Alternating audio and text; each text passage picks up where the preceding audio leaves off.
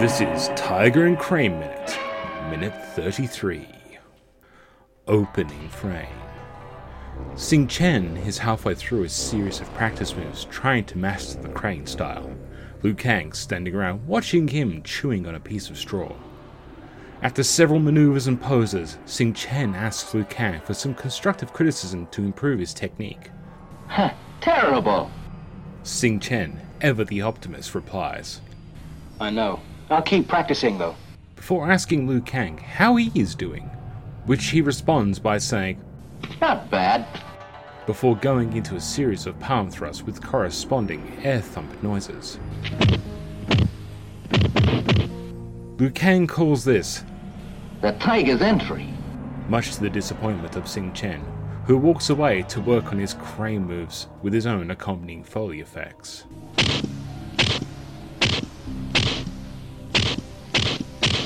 As the camera zooms in and blurs on Xing Chen's pecs, we cut to a round table as Lu Ting Chao waits for more leaders of the schools to arrive. His governmental lackey impatiently proclaims, The Crane School people, where are they? They got the invitation, I know that. before someone announces the arrival of our favorite crane school master, Chung Li Fu. A close up shot of Lu Ting Chu shows his pleasure at finally meeting the old man from one of the strongest schools in the province. Chung Li Fu coughs as he walks towards the center of the arena, a potential sign of weakness in an area full of masters and students from the other schools. He gestures to everyone and apologizes for being late, I'm sorry. I'm sorry.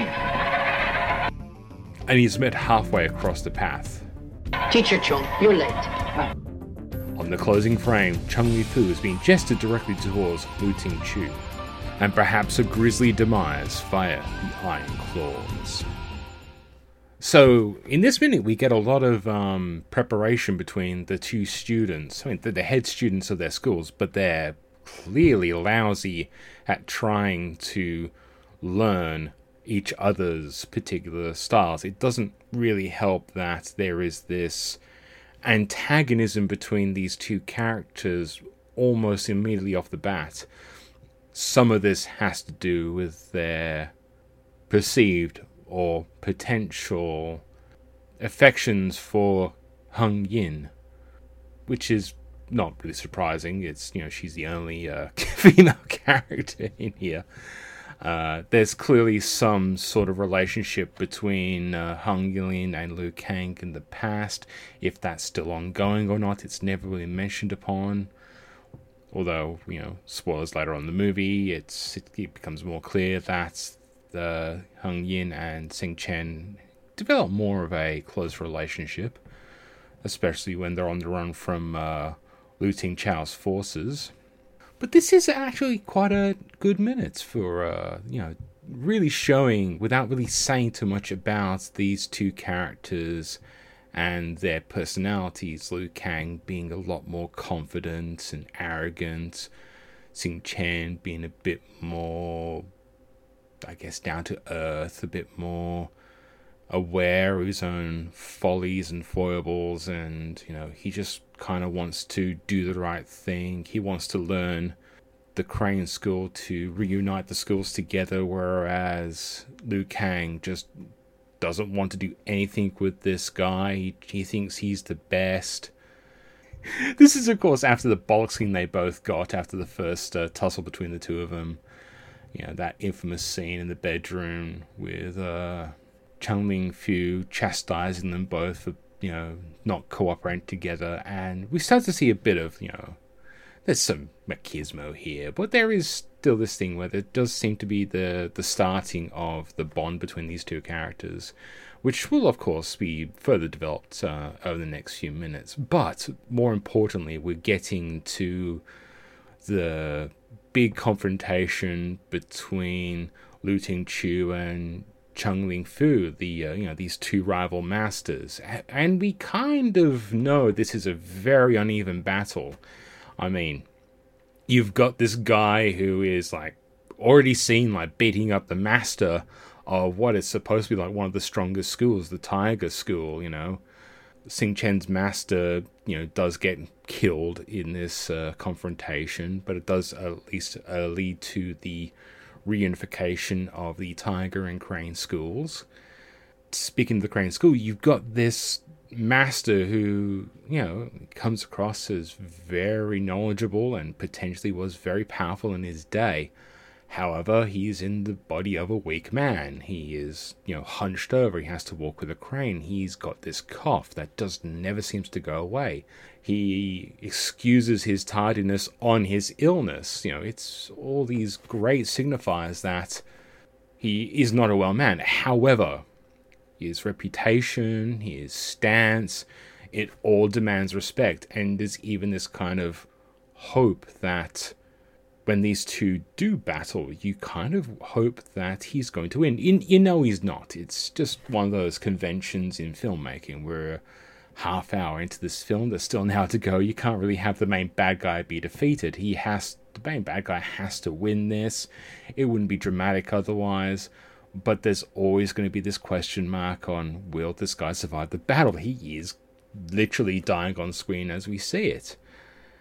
I, I really enjoy the cinematography on this. I'll have to say it's it's very simple. You know, it's just simple movements, some couple of zoom shots. That's actually really kind of cool transition. It's um, you know, zooming into the protagonist and you know, getting leading to this really interesting shot above the round table of the bad guy. You know, he's the transition between somebody who is relatively vulnerable and is trying to, you know, fight for their life. They know they are at this stage where they will die if they try and confront the bad guy. So they have to train. They have to be good at this completely alien style of fighting, but that's what's necessary to, well, fulfill the prophecy, fulfill the, I don't know, you know, fulfill fate, bring these two things together, um, fulfill a promise to his master. It's all about obligation. But there's also this kind of background thing of the the world kind of also in that conflict and you know maybe okay so Lu Ting-chao becomes almost a symbol of the oppression that the villagers are being subjected through from the Japanese occupational forces it's always kind of true about a lot of media. Your protagonist and your antagonist become symbols for the overall conflict. This conflict being directly set in the Second Sino Japanese War between the Republic of China and the Empire of Japan.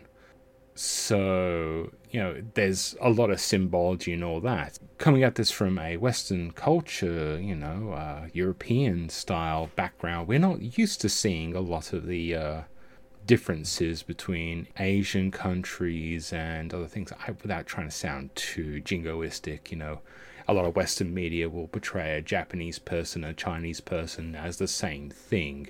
So it's actually really kind of interesting to watch this film and see how these two forces are interacting with each other. And I think it adds a lot of humanity to the proceedings to know that, you know, we all tend to deal with conflicts in roughly the same way and we're all affected by conflict and we're all. I don't. I don't. I, think I'm losing. My, I think I'm losing myself in this, but it's, it is an interesting thing to as a as a cultural artifact. We don't tend to see this kind of divide in it's it's always an us versus them mentality, but unfortunately, you know, fucking Westerners, we always try and put them as anyone who isn't, you know, the straight white male, and that's something we don't really get on here. We don't get the sense that uh, Jimmy Wang used trying to.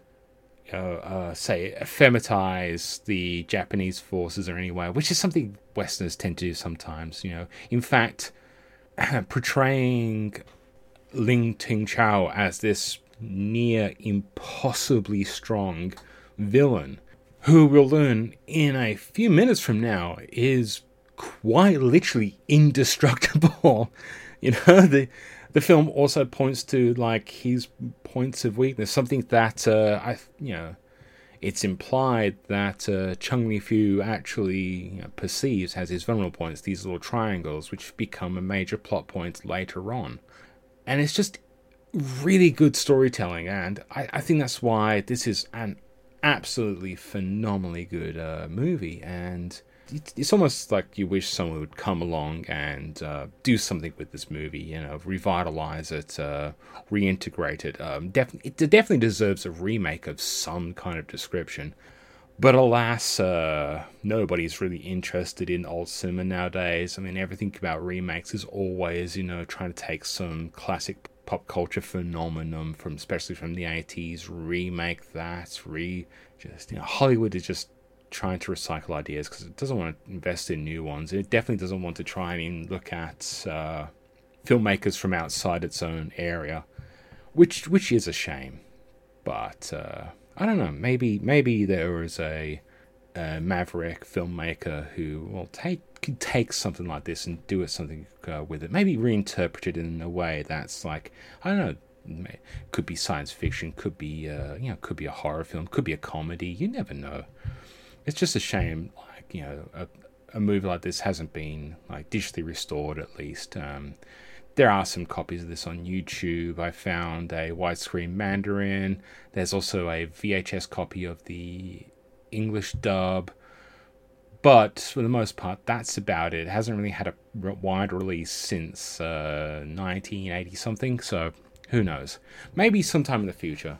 Hell, if this podcast gets popular, maybe, I don't know, uh, maybe, uh, I don't know, maybe Jimmy Wang Yu will uh, we reach out and we can have a discussion, talk about uh, Tiger and Crane Fist in more detail, and you know, you know, we've still got plenty of minutes to go in this movie, so uh, I hope you'll uh, stick around and follow me for the next few minutes. I mean, yeah, it's going we're going to get some exciting stuff, but in the meantime, uh, please check me out on Fandom Crossing. I have uh, Ko-Fi. I used to have Patreon, but I've shut it down because no one was supporting me.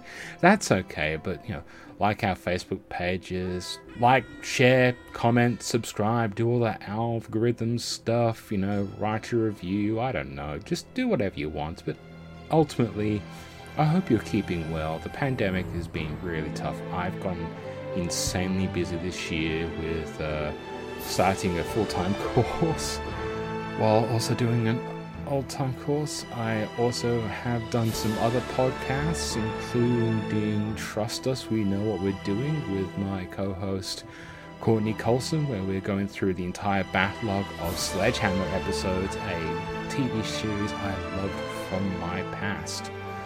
And having fun introducing that to the future. So until next time, see ya.